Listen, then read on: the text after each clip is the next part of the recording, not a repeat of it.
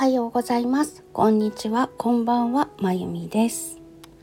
今日は10月24日月曜日ですね。よしスムーズに言えた。私が住んでいるエリアは夕方から雨予報だったんですけれどもほぼ一日雨が降っておりました。皆様お住まいのエリアはいかがだったでしょうか？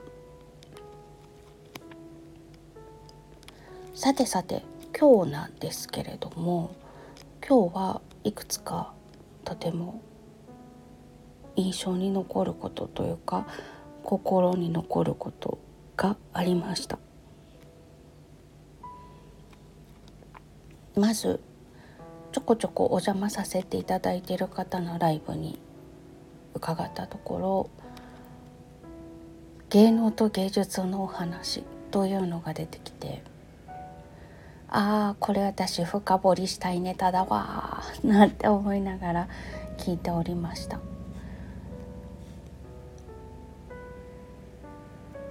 とっても難しいちょっと面倒くさいお話だなとは思うんですけれども、まあ、私としてはあのみんなでわーっと歌って盛り上がってっていう音楽に対する憧れというのはあるんですけれどもそしてその憧れに近づくためというのもあって大好きなブルーズの奏者の方がいらっしゃるバンドに参加してますが手も足も出ないっていう感じです。何をしたらいいんだかわからない。今生徒さんで60代後半の男性の方で音符も読めません。鍵盤の位置も知りません。でもピアノを弾いてみたいんです。っていう方がいらしてその方に教えてるんですけどもうそんな感じ。鍵盤の場所ぐらいはわかるんだけれども何をしていいのかさっぱりわからない。私ここにいていいのかななんて思いながらやってました。今年、まあ、3年ぶりに活動が再開できたんですけど私はちょっとそのイベントの日は仕事が入っていたので参加しなかったんですね。もうなんかもうこのままフェードアウトした方がいいのかななんてちょっと思ったりするぐらい憧れてはいるんだけれどもどうしたらよいのかちっとも分かりませんっていう 感じです。そして立場が逆になると私がやっていることがちんぷんかんぷんっていう方もいらっしゃる。同じカテゴリーの中のことをしているんだけれども面白いなって思います。そんなことを思いながらお話を伺っていました。あとは衝撃の事実が分かりました。えっと来月受けるコンクールの本戦なんですけれどもね、まあ、他のコンクールとかもある中でどうしてそのコンクールを選んだかというと私がとっても好きなピアニストの方が審査員でいて その方に私が弾くのを聞いてほしいと思ったからそのコンクールを受けるというのを決めたんです。でも去年までは審査員としていらしたんですけど今年はお名前がありませんでした。本戦のプログラムが来て昨日の夜見たら名前がなくって3回くらい読み直したんですけど名前がなくてあれ？私このコンクールを選んだのはその人が審査員でいるからなんだけどどうしよう途方に暮れましたあのそもそも何でコンクールを受けようと思ったかというと私はあの何度かお話ししている通り事故に遭ってピアノが弾けなくなったところからリハビリを重ねて今に至るっていう感じなんですね。そのような状況なので自分が今どこまで取り戻せたのかどこまで進めているのかっていうのが確認したいというのとあとやっぱり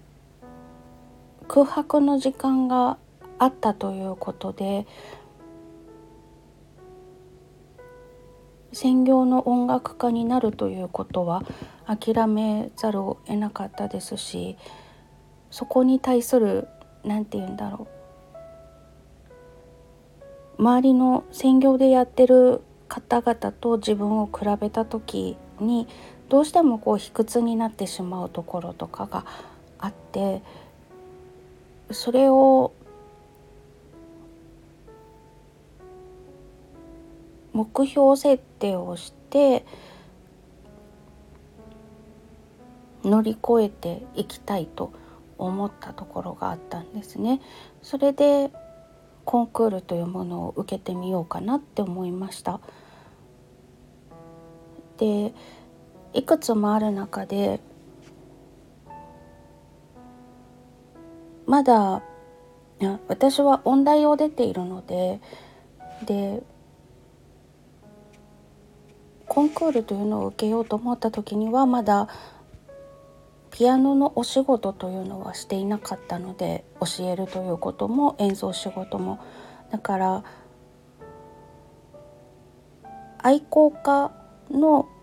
コンクールで受けられるもの受けられないものというのがあります。で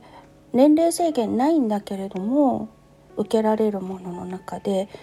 愛好家のクラスで受けられるもの以外で考えるとプロフェッショナルコースしかなくって去年の段階ではまだそのプロフェッショナルとして受けるというのは怖かったんですね。だからそのことを思い立った時にまだ受付をしていた中でこれならチャレンジできそうかなっていうものを選んだのが去年と今年受けてるコンクールなんですけどでよくよく審査員の方とかを見ていたら 大好きなピアニストの方がいらしたのであこの方に私が弾くショパンを聴いていただきたいっていう一年で去年の夏ぐらいから選曲をしてまだ まだ去年の本戦終わってなかったんですけどその方に聞いていただくためにプログラム考えて練習してきてたんですね。で本戦いよいよいよいよ聞いていただくんだなんて思ってたら プログラム届いてみたら今年は審査員にいなかったという あどうしようっていう感じになりました。当初の目的としてその自分の現在地を知りたいっていうことがありますので本戦行けるんだし受けるんだと思うんですけど目的の大半はその方に聞いていただくという ことになってたので。というのもあの最終的にちゃんと曲弾が人様に聞いていただける段階まで育ってよしと思ったら受けようと思ってるんですけれどもあのインアジアとつく方のあのポーランドでやるショパンコンクールとは何の関係もないものなんですけどショパンコンショパン国際ピアノコンクール in アジアというのがあってそれを受けたいのでショパンコンクールで入賞しているその審査員の方がいるコンクールでショパンを弾いてどういう審査員公表をいただけるかっていうのがすっごく重要なポイントだったんですね。でもそれが果たせないということになりちょっと今ガーンって感じです 昨日の夜それを知ってからガーンとなってて でも昨日の夜は4歳10時のレッスンがあって かなりエネルギーを吸い取られていたのでそこまでの打撃はなかったんですけど一晩眠って体力が戻ってきたらマジかいないのかどうしようっていう感じになりました。うーんどうしましょうね。まあいずれにしてもあの今年の総集編ということで年末にプロフェッショナルコースのあの YouTube で動画をアップしてそれを審査していただくっていうコンクールがあってそれはあの私はあのピアノを教え始めましたし音大出てるということでアマチュアコースがもう受けられないのでプロフェッショナルコースの方を受けるんですけどそれがあるのでまあそれのために受けるというのもありちゃりなんですけどね。いやいやせっかく予選通ったんだから受けるんだけどちょっと今気持ちの置きどころがなくなっちゃった感じでどうしようって。ざわざわしています。聞いていただきたかったんだよな。はあ。ちょっとちょっとちょっといやちょっとじゃないな。かなり残念な気分になっています。まあそういうこともありますよね。そもそも予選を受ける前申し込みをする段階で今年の審査員は誰ですっていう発表がないのできっと今年も審査していただけるという前提でもう1年半動いてきていたのでああそっかそういうタイミングだったのかなんて思いながらうん。あめちゃくちゃ残念。めちゃくちゃ残念すぎる。あー。もう残念なのであれパデレフスキーの教会もコンクールって何かやってたっけ？調べてみよう。その方会長まで変わるっていうことはあるのかな？教会の会長なさっているのできっとそこのコンクールがあってもし私が年齢的な問題とかいろいろ加味して受けられるんだったら受ければ聞いていただけるのかな？なんて思うんですけど。どうしましょうね。いやどうしましょうね。だって受けるもんは受けるんですよ。ただそうただ気持ちの置き場所が分からなくなっちゃったっていうだけで。やることはやるので粛々とするんだと思うんですけれども、うん、ちょっとねその審査が終わってその後に、えっと、結果発表が当日あるんですけれどもそこであのなんか色紙かなんか持っててサインもらっちゃおうかなとか 一緒に写真撮っていただこうかななんて思ってたんですよ。思ってたんですけどああってもうそういうなんだろう。あの個人の欲みたいなところで欲を書いたからこういうことになったのかな。もうねえ。残念残念すぎる、うん、本当に1年半その方に聞いていただいて好評を書いていただくということを目標としてやってきていたのでまあたかだか1年半ですけどね。言ったって。でももう残念すぎてならないです。うん、でも今回の件であの永久にその聞いていただきたい方に聞いていただけるわけじゃないんだっていうのはよく分かったので他のところを探しまくってその人に聞いていただけるチャンスがあるんだとしたらが聞いていただけるように努力したいななんて思ったりします。残念。残念すぎる。ということであの今日はちょっとこのお天気とぴったりでどんよりしたお話になってしまったんですけれども残念なお話がありましたっていうことでした。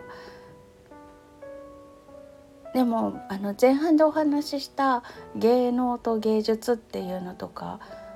はあの私のすごく好みの話題なのでそれに関してじっくり考えてみたいななんて思うのでそれはちょっと楽しいお話です。そういうねややこしそうなこととかを考えるのってすっごく好きなんですよ。興味がある分野に限るんですけどねどうでもいいことに関してはあの1ミクロも考えたくないたちなので なのでこの話題はとてもピンポイントで追求していきたいなって追求探求探求ですねしていきたいなと思うのでじっくり考えてみようと思います。ああとあのこれも今日のことじゃないんですけれども。あでも今日のことでもあるんだ。Facebook を見てたらね2019年に私が落書きをして投稿した写真があの思い出みたいな感じのでたまにこう Facebook が勝手にピックアップしてくれるのあるじゃないですか。あれで出てきたんです。でそれを見てたら私はどうやら10月という月はいろいろ詰め込む傾向があるんじゃないかっていうことが分かりました。あの10月2019年の10月も私はバタバタしていてウキウキしていてワクワクしていてあのもう過労で溶けるような 感じになったりしながら過ごしていたようです。だからあきっと私10月っていろいろ詰め込みたくなる月がそういう月なんだなって思いましたでもあの私ね疲れに対して異様に耐久性がなくって疲れてくるとすぐフリーズしちゃうしあのお布団大好きなんですよ。とりあえずあのお腹が空いてても寝られるしどこにいるのが好きってお布団の中にいるのが好きお布団の中にいるかピアノの前に座ってるかが好きなんですよ だからねあの星読みというのをしていただいた時にも私は疲れをためないでちゃんと寝ない寝たりぼーっとしたりしなきゃいけないよって言われるんですね。何しろあの頑張ってるとか無理してるっていう気が本人は一切してないんだけれども頑張ってたり無理してるらしくてそう言われてみれば40代になった頃だったかなあの少し仕事の手を抜くっていうことを覚えなさいって言われたことがあるんです。で仕事の手を抜くってお給料泥棒じゃんって思ったんですけどやりすぎるからちょっとは手を抜くっていうことを覚えた方がいいって言われたんですね。でもそれが未だに覚えることができないまま今日に至るっていう感じなんですけどまた改めてそういうことを教えてくださっていてあそっか今度こそちゃんと仕事の手を抜くっていうことは覚えられなかったとしても私は頑張りすぎる傾向があるから心がけてぼーっとする時間を取るとか電池切れになってパタンと眠くなっちゃう前にお布団に入ろうとか そういうことを昨日肝に銘じました。本当にねなんかあの何かをやってて急にもうまぶたが開かなくなるぐらいまでやってるんですよ。で急に本当に電池がスイッチオフってなったみたいにまぶたも開かなくなるし船こぎ始めるしで夫が「寝なさい」ってお布団に連れてってくれるという。それが毎日なんですね。少しは学べよって感じなんだけど。大体毎日そうなんです自分からも眠いからお布団行くっていうことがなくって。自分でもびっくりするんですけど例えば小銀刺しを刺してて急にパタンと動けなくなるっていう。なんでだろうって思ってたんですけどどうやらあのもう眠いのを我慢してやりすぎててでスイッチが切られるみたいですね。そうなる前にちゃんと自分でお布団に行く。だって私お布団大好きじゃん。って思いました。どうしようもないでしょ。もう大人なんだからね自分でそれぐらいしなさいよって感じなんですけど。子供の頃みたいに何時になったら寝なきゃいけませんって決まってる方がいいのかもしれないですね。本当にスイッチが切れるまで何かをし続けるという。どういうことなんだろう。うん、そんな感じなのであの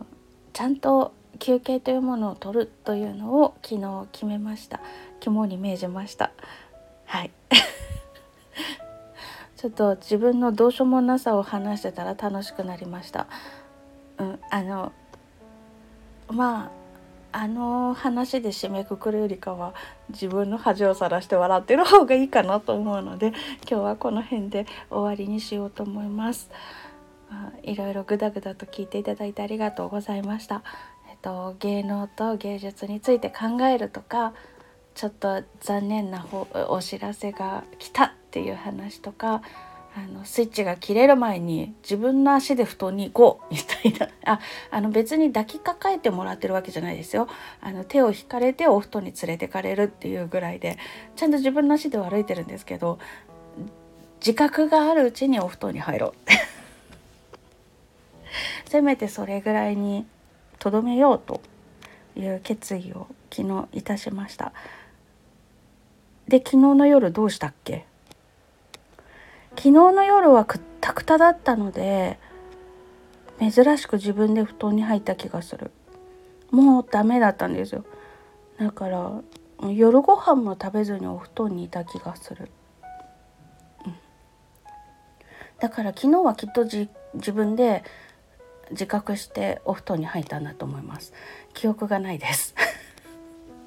そこまでくたくたになれるっていうのもねめったにないからいいと思うんですけどね。ということで本日は